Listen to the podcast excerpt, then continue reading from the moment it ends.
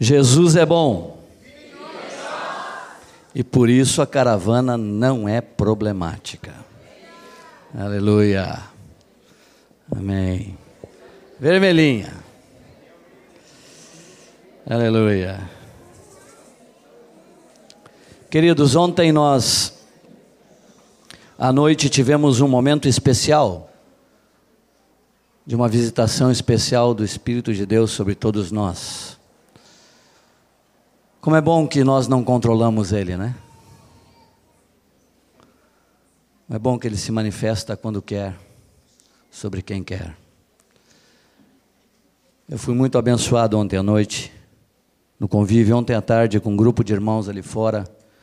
Foi um bálsamo sobre minha vida, o tempo com eles, o testemunho deles, a oração juntos.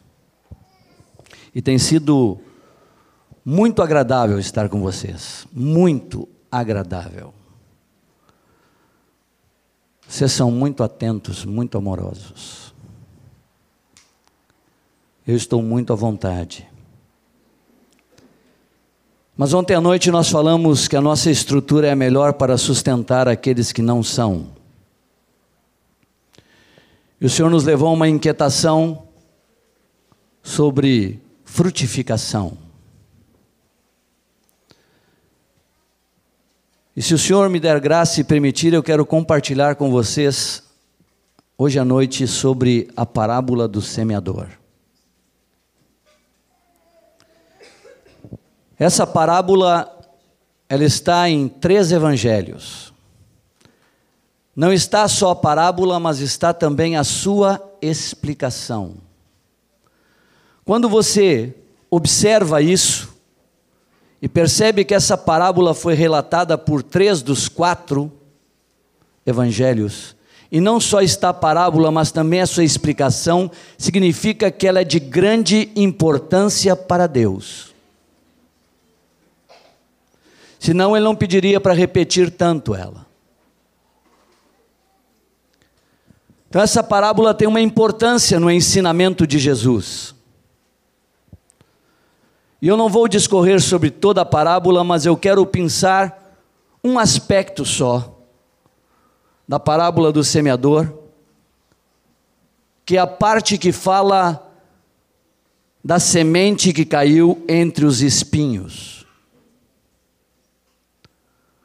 Porque aqui, nessa parábola, ele vai relatar que a semente que cai entre os espinhos é aquela que fica infrutífera. Ela não produz. A palavra fica infrutífera em você, e porque a palavra fica infrutífera em você, ela não produz o devido fruto.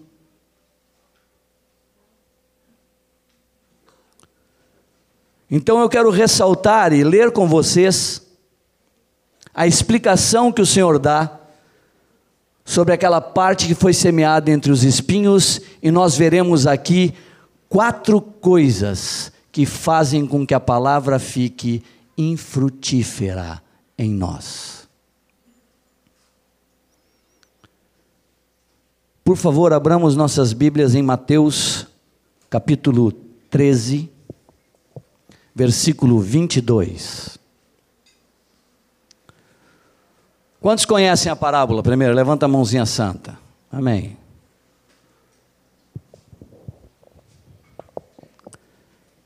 Por favor, Mateus 13, 22. Jesus já está explicando e ele diz que a semente é a palavra do reino, palavra de governo, palavra de autoridade de um rei. E ele fala que a semente que foi o que foi semeado entre os espinhos é o que ouve a palavra, porém, os cuidados do mundo e a fascinação das riquezas sufocam a palavra e fica infrutífera. Não produz para o que ela veio, não acontece absolutamente nada, mas ele diz que tem dois motivos aqui que fazem com que ela fique infrutífera. O primeiro motivo são os cuidados do mundo. Só que a pergunta que tem que vir à nossa mente é: o que significa cuidados do mundo? Porque eu tenho que observar se essa semente não tem caído e a minha, minha, minha terra não tem sido essa terra que tem ficado infrutífera porque eu estou envolvido com os cuidados do mundo. O que são os cuidados do mundo?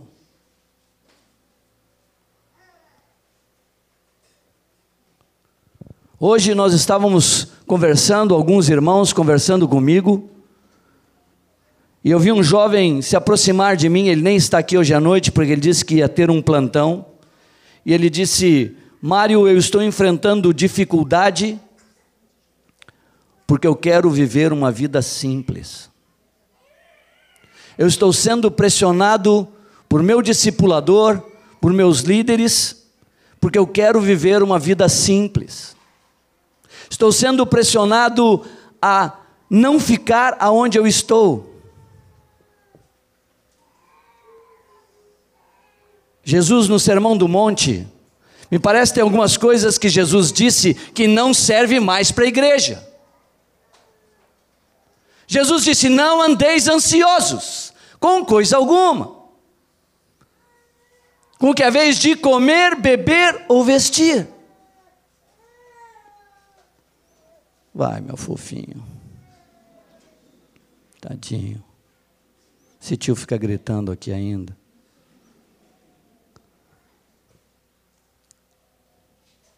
Cuidados do mundo.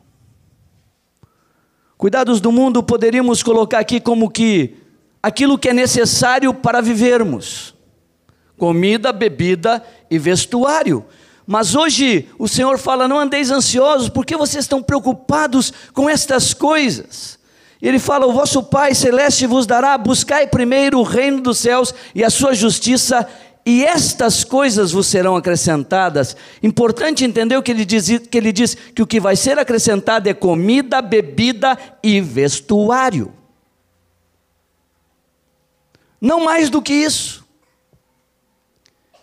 Andeis, não andeis ansiosos, preocupados demais.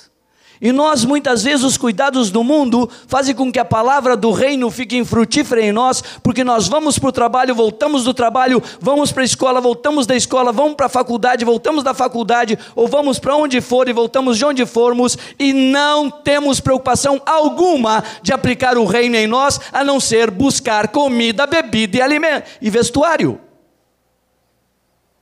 Nos deixamos tomar por isso por algo que é natural, normal. Todos devemos comer, beber e vestir. Mas quando isso toma nosso tempo, toma nossa mente, quando isso nos toma de uma forma que nós vamos e voltamos em função disso, a palavra do reino fica infrutífera. E nós podemos ver um exemplo disso com os próprios apóstolos. Quando em João 4 Jesus chega num, em Samaria e para num tanque, exausto, diz a palavra, exaurido, se fosse usar uma linguagem nos dias de hoje, estressadíssimo. Jesus estava estressado. Meio-dia, sol a pino. Lá deve fazer assim mais ou menos 49, 50 graus ao meio-dia. E os discípulos saem e vão para a cidade fazer o quê? Buscar alimento, bebida. Homens que estão andando com o Rei dos Reis, o Senhor dos Senhores, o Verbo Eterno, vão para a cidade, ouviram ele em toda parte proclamar, vão para dentro da cidade atrás, está roncando a barriga, estão com fome, vão lá atrás do alimento, passa na cidade toda, volta, quando encontra Jesus, Jesus está falando com esta mulher, esta mulher pecadora que não tem nada a ver, está vendo Jesus pela primeira vez, ela é que vai para a cidade e traz uma multidão, porque os discípulos não fizeram absolutamente nada. Estavam preocupados com os cuidados do mundo, com a sua comida, com a sua bebida. Quantos de nós vamos e voltamos dos nossos afazeres, das nossas atividades, sem perceber o que cantamos há pouco. Mário, meu xará. Meus pés? Como é que diz o cântico? É assim? É assim. Somos assim. Meus pés são os pés do Senhor. Minhas mãos são as mãos do Senhor. Meus olhos são os olhos do Senhor. Minha boca é a boca do Senhor. Ou eu vou e volto, vou e venho, vou e vou, e nada acontece. Nem me dou conta porque estou lá. Trocamos, amados, invertemos as coisas. E hoje falava com o Marcinho sobre isso. Marcinho disse: Mário, a tua geração, bom, ele não disse isso, mas acho que ele pensou isso. Tua geração é já de velho, mas eu ainda sou novo, mas a minha geração não é de muitos que estão aqui, a minha geração já está um pouquinho na frente de outros, e nesses oito anos eu estou apavorado com a mudança que houve. Amados, as coisas vão entrando sorrateiramente na igreja. E nós não percebemos, não nos damos conta que o que Jesus disse, não andeis ansiosos por estas coisas.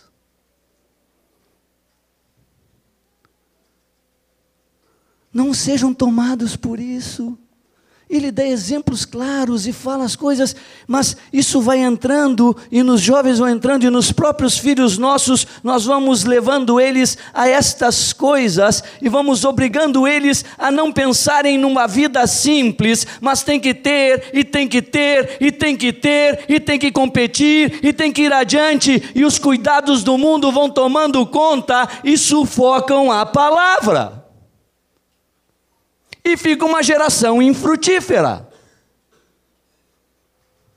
Os cuidados do mundo concorrem com a palavra. Não temos que comer? Sim ou não? Claro que sim. Temos que beber? Sim. Temos que vestir? Sim. Temos que trabalhar? Sim. Tem um texto, Mário, lembra lá? Quem não trabalha, não coma. O problema não é esse. O problema é quando eu vivo em função disso.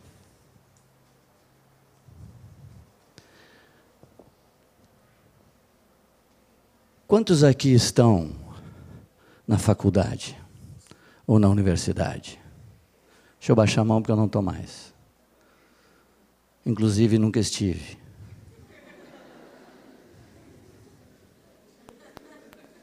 Obrigado.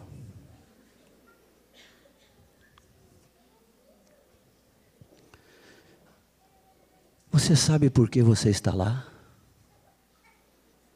Ah, eu sei, ser médico, ser engenheiro de produção, de alimentação, ser. Não!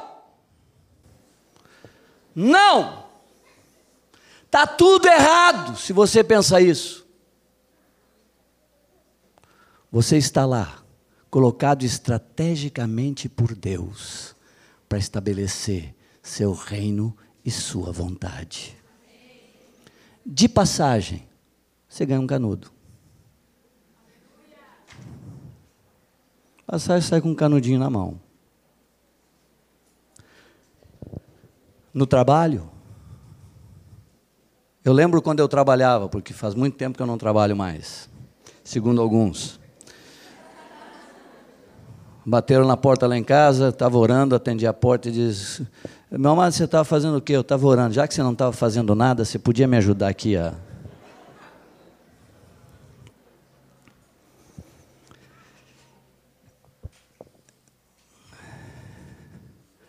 Trabalhei no Ministério da Educação e Cultura. E quando estava lá dentro, havia uma guerra de vaidades, de disputas, de cargos. E quando eu entrei lá, eu entrei lá para ser aquele que promove a unidade, a paz. E eu comecei a semear a paz. Entre todos. Ia para esse aqui e perguntava o que, que ele pensava sobre um, um projeto, ele falava bem do projeto. Eu corria para o outro lá e dizia: Sabe, Fulano? Sei. Paz, ele ama esse projeto, você está fazendo assim, falou isso, isso, isso. Falou isso, eu também gosto muito do dele. O fulano falou que gosta muito do teu projeto. Estava semeando paz. A vida de Cristo, a paz do Senhor, aonde eu estiver, eu sou os pés dele, sou as mãos dele. Eu não estava ali para ganhar meu salário e casar imediatamente com a sinarinha, porque nem dava, porque isso levou quatro anos para acontecer esse casamento. Eu estava ali, era para estender o reino, estabelecer. Eu não estava preocupado com os cuidados do mundo. Isso viria naturalmente, porque o Senhor disse: Não andeis ansioso, vosso Pai. Concede.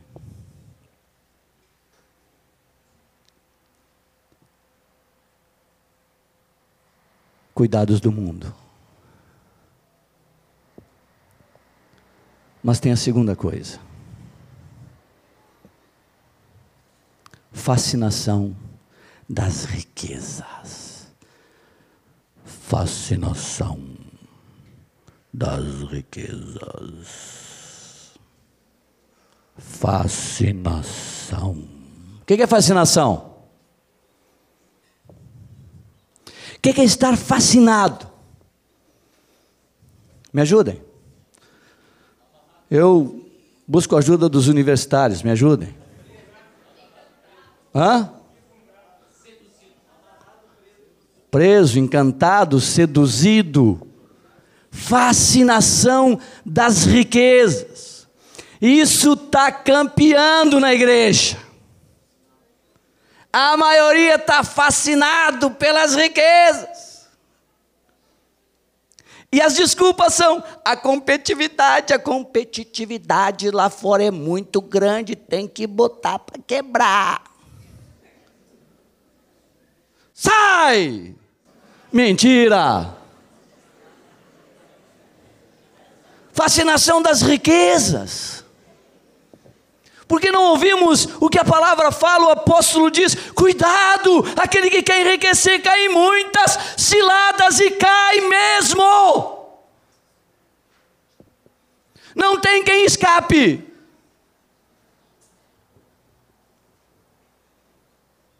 Não tem. É palavra de Deus. Se eu for ler, posso pegar aqui e junto com essa palavra, quando fala isso em, em 1 Timóteo capítulo 6, estão comigo, amados? 1 Timóteo capítulo 6, ele fala no versículo 8, algo que não serve mais, não serve mais. Esse conselho Paulo está furado. Para nós, no século 21, não serve.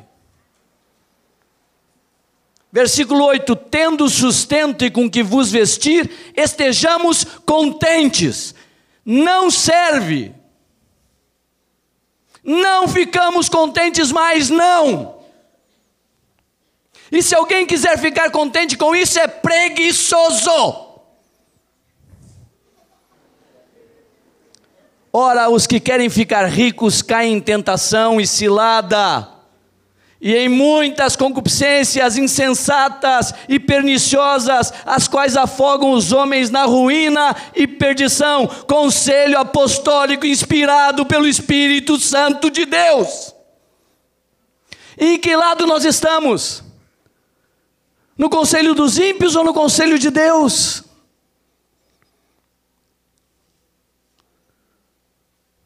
Fascinação. Ficamos fascinados. Entrou ter, ter, ter, ter, ter. Tem um conselho apostólico em Efésios capítulo 4 que diz: aquele que furtava, não furte mais, antes trabalhe. Com as próprias mãos, para comprar a casa própria. A da praia, vários carros, dá um carro para cada filho quando passar no vestibular, para que tenha com que acudir ao necessitado. Amados, amados, nós estamos muito longe, mas muito perdidos.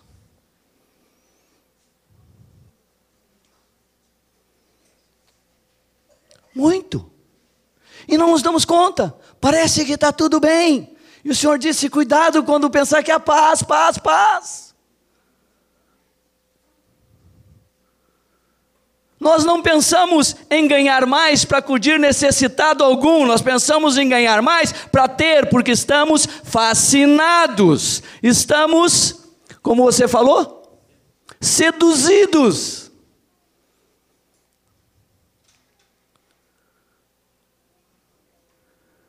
Isso entrou. Tom, em larga escala. E se eu falo da forma que eu estou falando aqui, assim, não sei o que estou falando, não. Eu estou lendo palavra de Deus, conselho de Deus. Não estou aqui incitando a não crescer, a não trabalhar, a não ganhar. Estou dizendo, não se deixe fascinar. Porque se você ficar fascinado, você vai ficar infrutífero. A palavra do reino ficará infrutífera em tua vida.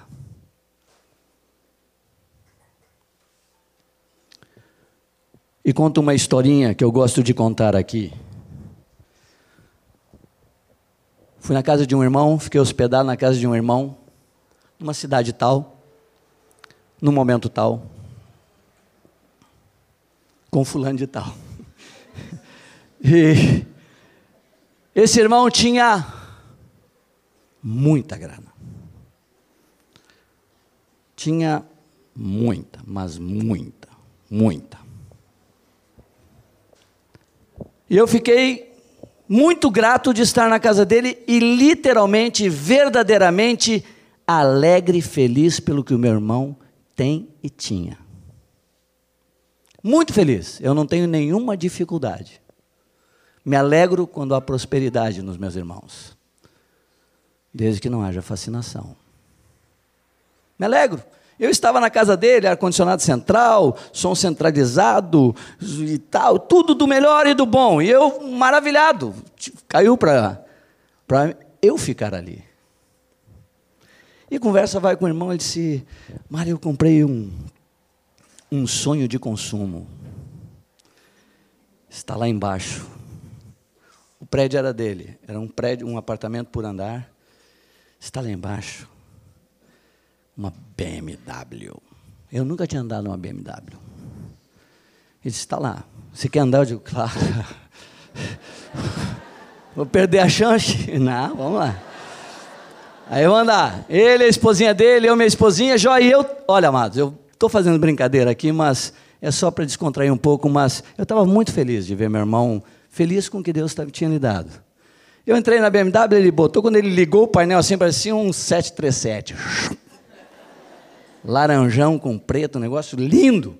Eu fiquei quase fascinado.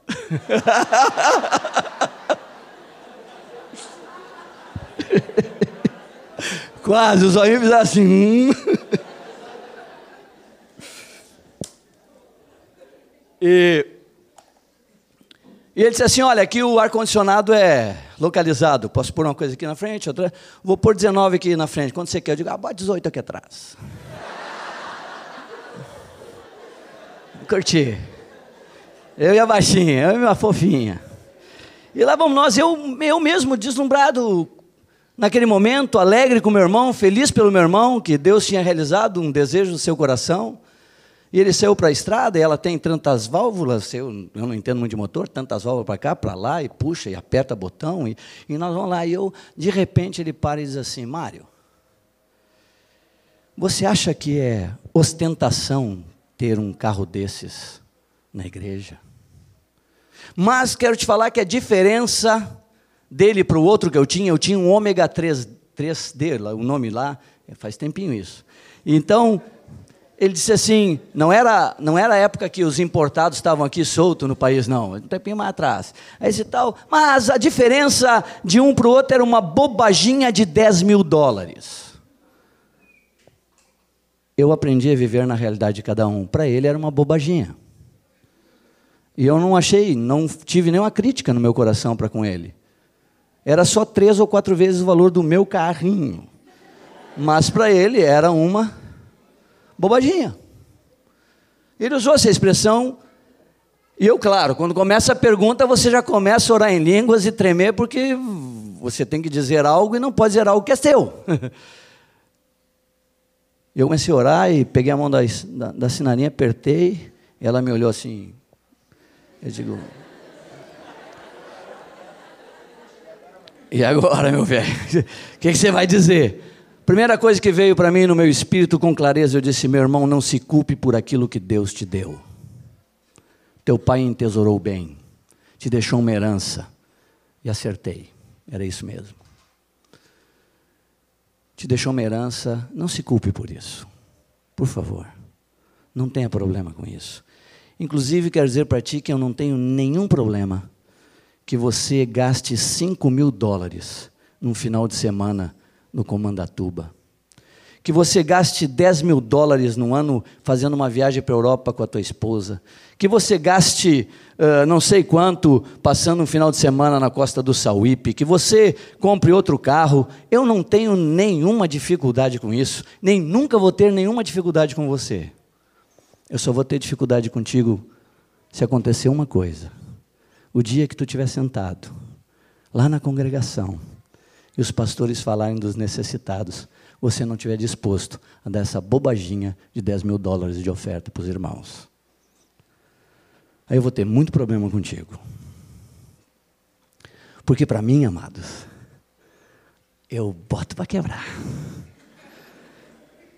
Hotelzão, cinco estrelas, final de semana.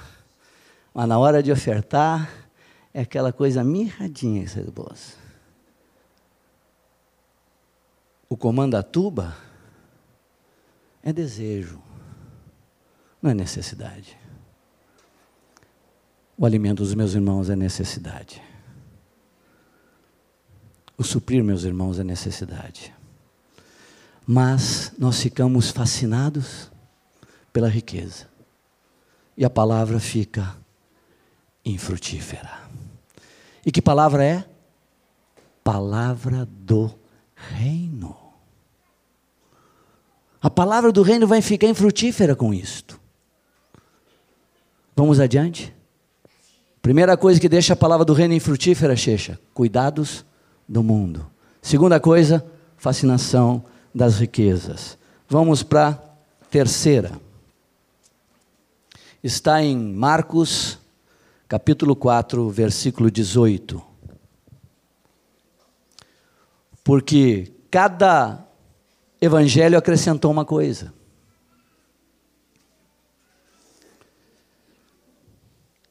Diz assim aqui: os outros, os semeados entre os espinhos, são os que ouvem a palavra, mas os cuidados do mundo, já vimos, a fascinação da riqueza, já vimos, mas aí o, ele acrescenta mais uma coisa, e as demais ambições. Olha o que vem depois: concorrendo, sufocam a palavra, ficando ela infrutífera.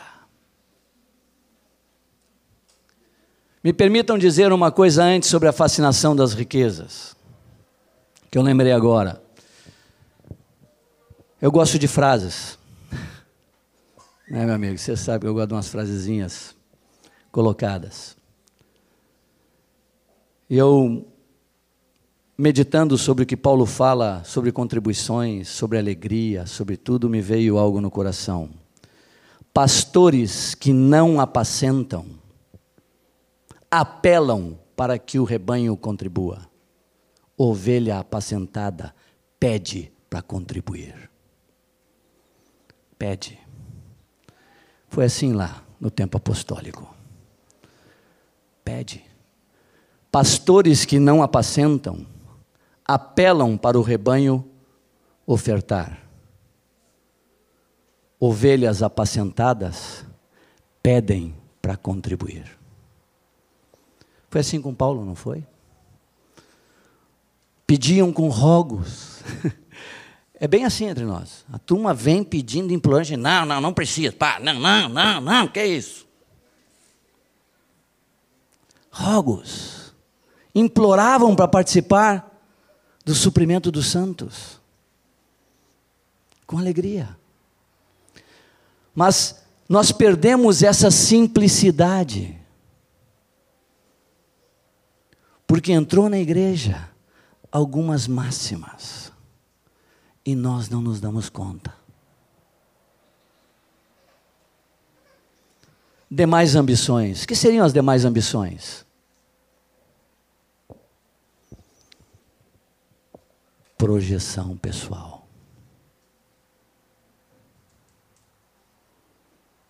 Competitividade. Ambiciona ser o melhor da sua profissão. Ah, eu já vi muito falar isso.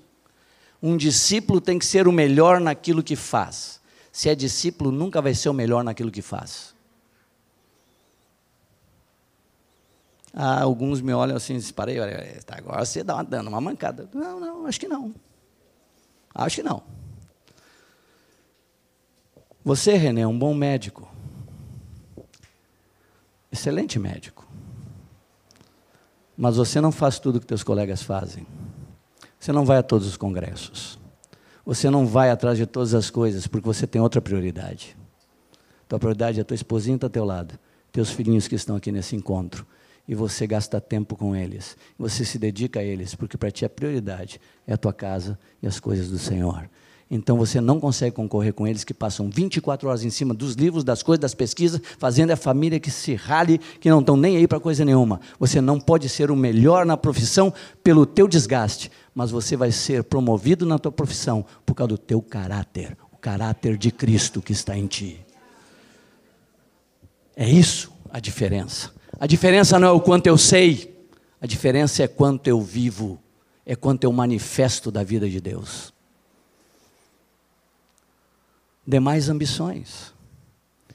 Ambicionamos tantas coisas, e esses dias aqui, me perdoem as irmãs.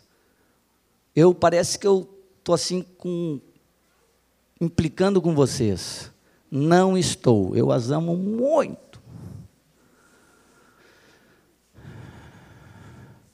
Demais ambições entrou na mulherada, nas gurias, nas irmãs. É profissão, é botar para quebrar. Eu tenho que ter a minha profissão, eu tenho que ser, eu tenho que me projetar.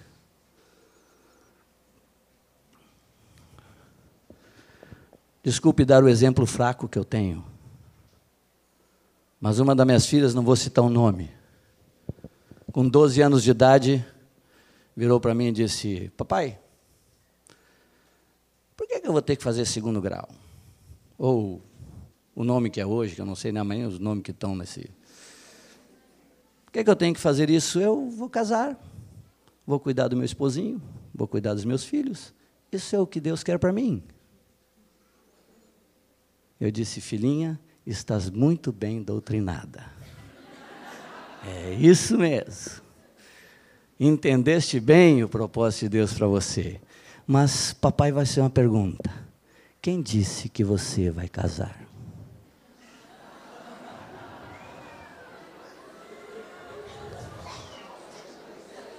Ela disse assim: Como assim, papai? Como assim? Filhinha, Você não sabe. Essa, esse é o ensino. Esse é o teu coração. Você vai ser preparada pela mamãe para isso. Mas você vai se preparar para não ser isto também, caso você não case. Então você vai estudar, se formar, ter tua profissão. E se você precisar usar, você vai usar. Se não precisar usar, maravilha. Eu já vi alguns dizerem, eu ouvi uma expressão aqui, alguém disse assim: estão pensando que eu vou guardar meu canudo com o enxoval da lua de mel? Irmãos, não casem com alguém assim, não, viu? Não casem, não. Não casem, não. Vocês vão ter muito problema em casa. Porque não sabem ainda de que lado está. Conselho de Deus, qual é? Ambições. Mas por outro lado, eu vi uma irmãzinha aqui, em prantos em prantos, Marta, em prantos, dizendo: Eu estou terminando minha faculdade, eu sou profissional em tal área, estou em, em projeção dentro da empresa, assim, assim, assim, em prantos, mas eu dou tudo para largar isso, porque não é isso que eu quero. Demais ambições. Hoje é, no meu tempo, meu tempo não, porque ainda é meu tempo, morri.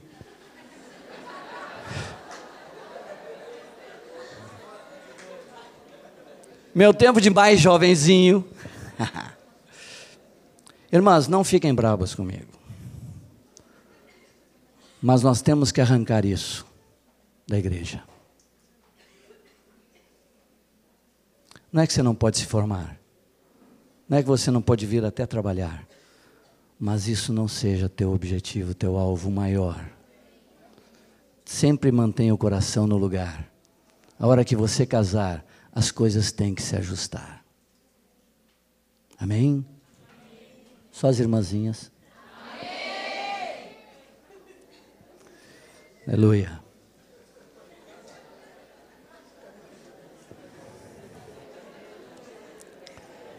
Missão de mãe. Missão de mãe. Tem coisa melhor? Olha, eu, quero, eu vou confessar aqui um negócio. Vou confessar como homem. Hoje eu tenho que falar homem, porque homem, como homem. Que o negócio, eu tô para eu para abrir uma associação, viu, meus companheiros? Abrir uma associação porque eu estou me sentindo discriminado nesse país. Eu não tenho meu dia não tenho minha passeata, estou me sentindo discriminado, vou abrir a Associação dos Héteros. E a primeira faixa que eu quero levar na frente é: essa raça não está extinta. Aleluia! Aleluia! Não está não!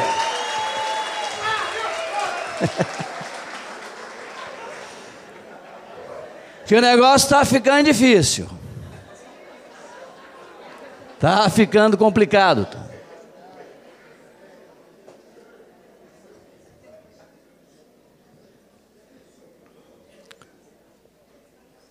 Missão de mãe.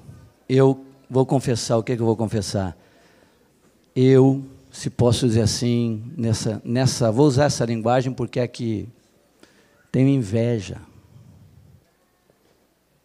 de toda mulher que pode gerar um ser dentro dela. Eu acho isso fantástico, maravilhoso. Eu fico olhando de fora e digo: como será ter alguém crescendo dentro de você? Que coisa fantástica, que coisa linda que Deus estabeleceu, que vínculo. Eu não tenho esse vínculo, eu olho lá, está lá dentro, nem sei como é que é, ele também não sabe, mas está lá, ela está. Eu estou ali, na expectativa. Às vezes o homem quer muito um filho homem porque pode ser que ele se identifique mais. Deus não me deu essa alegria, deu três meninas.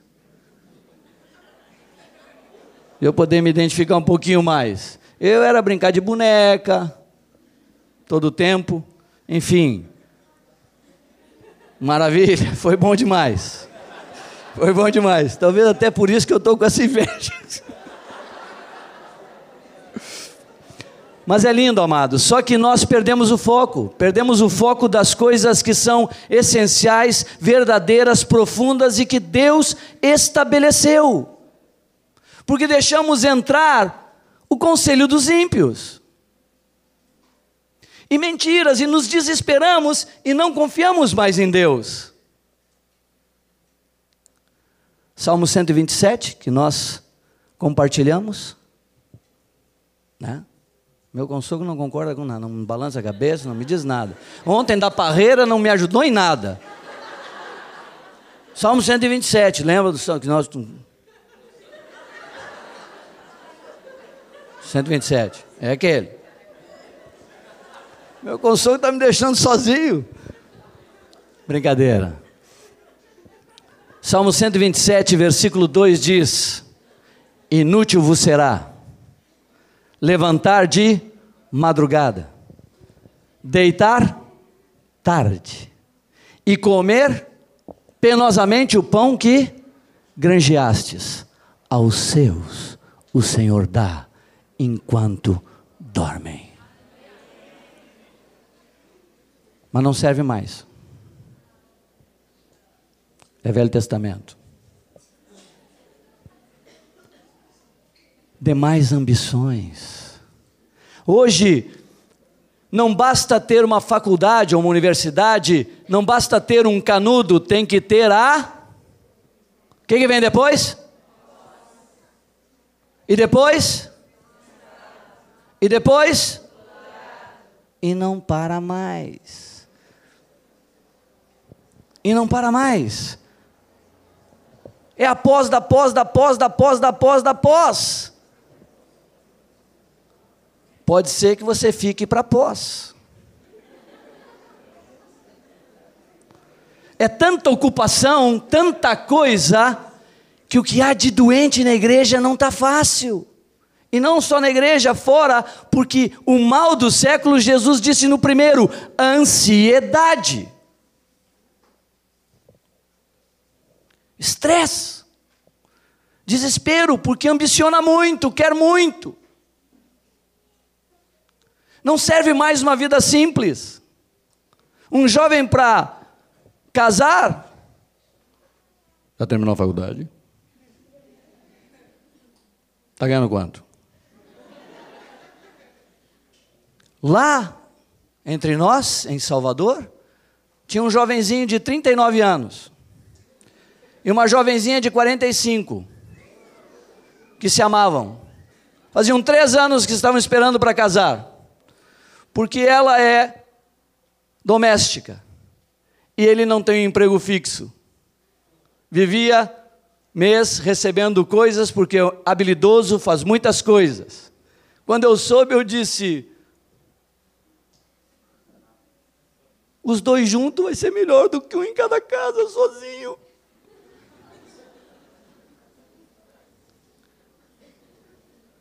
Chega ao cúmulo, amado. Chegamos ao cúmulo, não dá mais para ser simples, tem que ter muito. Vai esperar ele fazer uma faculdade, ele tem o primário. Ô, oh, primário não, isso já é velho. O quarto ano. Me entreguei agora. Verdade. Tem o quarto ano habilidoso, precioso, um servo de Deus, cheio de Deus, de alegria, sujeitado, três anos esperando, com 39 anos. Aí conversa comigo com alegria: Não, estou feliz, tá bom. Eu digo: Rapaz, você é muito santo. Põe a mão na minha cabeça, me abençoa aqui. Casaram. Graças a Deus. Casaram. Casaram. Casaram. Eles não estão com nenhum problema de comer só o que eles sempre comeram. Até melhorou um pouquinho, porque juntaram as forças. Nenhum problema, não pode mais, não pode, porque entrou na igreja cuidados do mundo, fascinação das riquezas, demais ambições. Não estou aqui advogando, nem defendendo que Seja preguiçoso que não trabalha, não é disso que estou falando. Estou falando do teu coração tomado, da tua mente tomada por isso, e de nós não percebermos. Cada caso temos que avaliar, olhar, cada situação. O irmão é trabalhador, é, é firme no trabalho, há anos nisso, não ganha muito, mas ele é fiel, é firme, está lá. A menina está tranquila.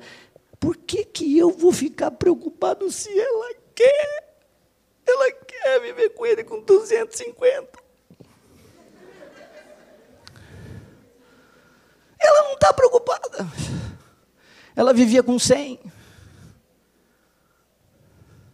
Mas é que nós, que começamos a adquirir algumas coisas e começamos a ver que 5 mil não dá mais, nós olhamos para o irmão que ganha 500 assim, não dá.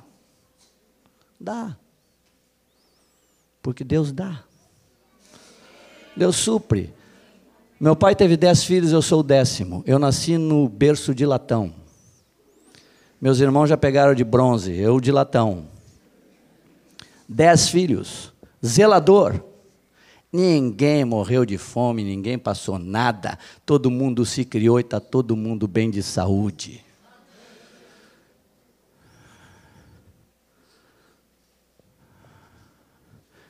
Tem algo errado. Tem algo errado mas quero deixar as coisas no lugar. Não estou mandando ninguém deixar de fazer faculdade, por favor. Não é, esse, não é isso que eu estou falando. Nem em ninguém deixar de fazer a pós, não é disto que eu estou falando. Eu estou falando de quando você estiver fazendo a faculdade, você implante o reino de Deus. Quando você estiver fazendo a pós, você implante o reino de Deus. O teu principal objetivo é o reino de Deus ser estendido onde você estiver. Muitos jovenzinhos vêm me perguntar, vêm me perguntar, Mário, tô situação aí, tá pintando uma pós, o que tu acha? Eu digo, faça.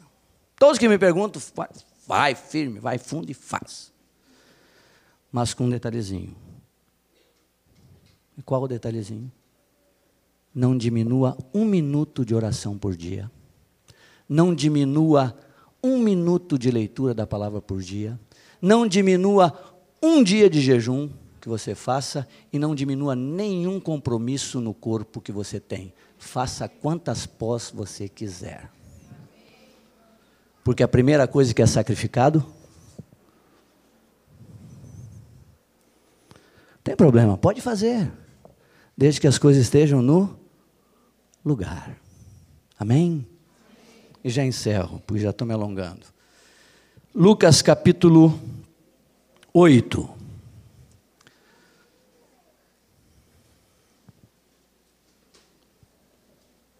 Oito, 14.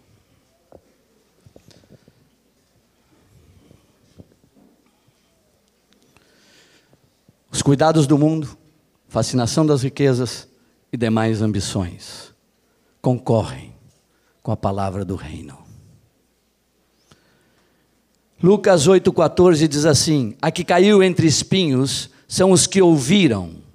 Ah, e no decorrer dos dias, hum, com o passar do tempo.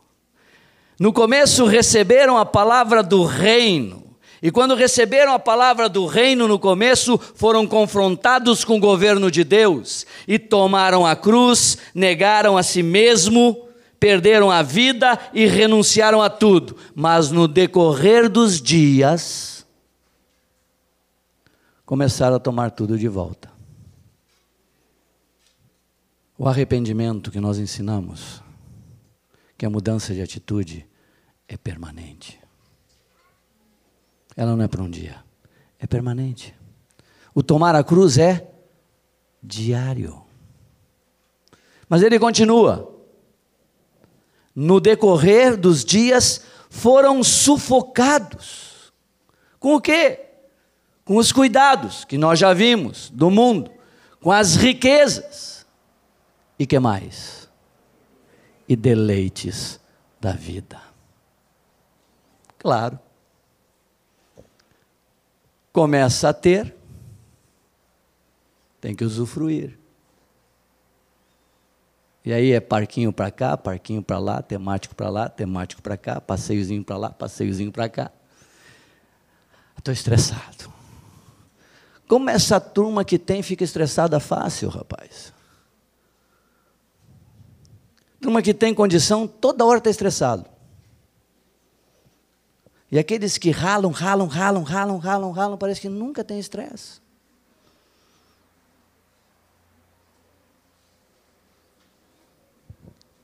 Deleites da vida. Que são os deleites da vida? E hoje em dia eu tenho ficado impressionado. Eu não sou dessa turma, eu não sou dessa época. Provavelmente se fosse, não seria dessa turma. E o Ottokar estava falando isso para mim. Os jovenzinhos, solteiros, mas também os casados. Entretenimento com games. Games games. Eu lembro que no meu tempo tinha aqui no Bar João, eu sou tempo do Bar João ali na, na, na, na, na Oswaldo Aranha, eu morava ali na João Teles, e tinha o Bar João. O Bar João tinha, abriu lá um negócio de, de, de um fliperama. E eu, garotão, fui lá pro fliperama, ver como é que era o fliperama. Eu gostava daquele negócio que jogava assim com a bolinha assim. Que... Isso, aqui era Grenal. Grenal, o, enfim, o jogo lá, eu gostava desse. Mas tinha lá joguinhos também, já tinha aquele negócio de bater com a. E aí, ai, eu, o pessoal passava o dia inteiro ali, eu ficava desesperado. Eu queria jogar futebol. Eu queria estar lá rolando, tá colhendo. A turma ali naquele. Não, não, não dá. Hoje, hoje é uma febre. Uma febre. E ficam horas e horas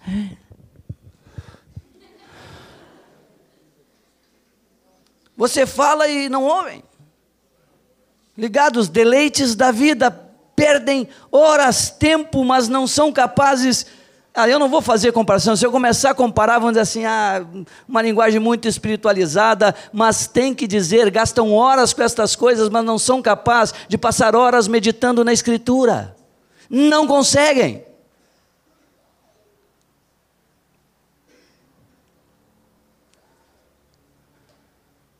Muitos querem falar do alto do eirado.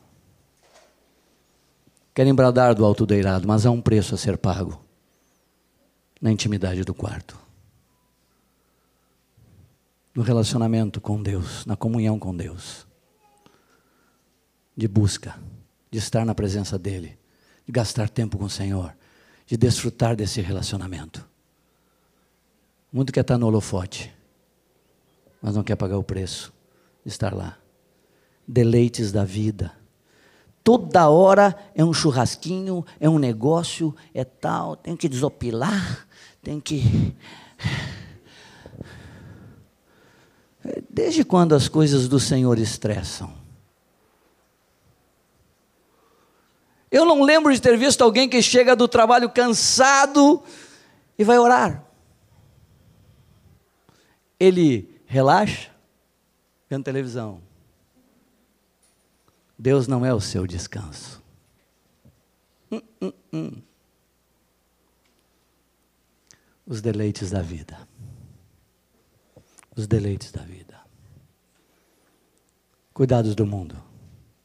Fascinação das riquezas. Demais ambições. E os deleites da vida. Aqui fala: os seus frutos não chegam a amadurecer. Até parece que vai brotar, mas não chega a amadurecer. Senhor, traz de volta, Pai, a simplicidade à tua igreja. Que nós não sejamos, Senhor, enganados pela serpente, Senhor e abandonemos a simplicidade e a pureza devidas a Cristo. Ajuda-nos, Senhor, ajuda-nos que, no mínimo, possamos meditar sobre isto, possamos ser confrontados com Tua palavra nisso e ordenarmos e colocarmos todas estas coisas no seu devido lugar, para que tu continues tendo a primazia, para que de fato o teu reino esteja em nós, para que de fato busquemos todos os dias que Ele seja o primeiro em nossas vidas. Ajuda-nos, Senhor. Abençoa cada um desses jovens, Pai. Que eles ordenem suas mentes. Que eles coloquem as prioridades em ordem. A escala de valores em ordem. Deus em primeiro. Depois as outras coisas. Ajuda-nos a ordenar isso com simplicidade e não nos deixarmos enganar. Em nome de Jesus. Em nome de Jesus. Amém.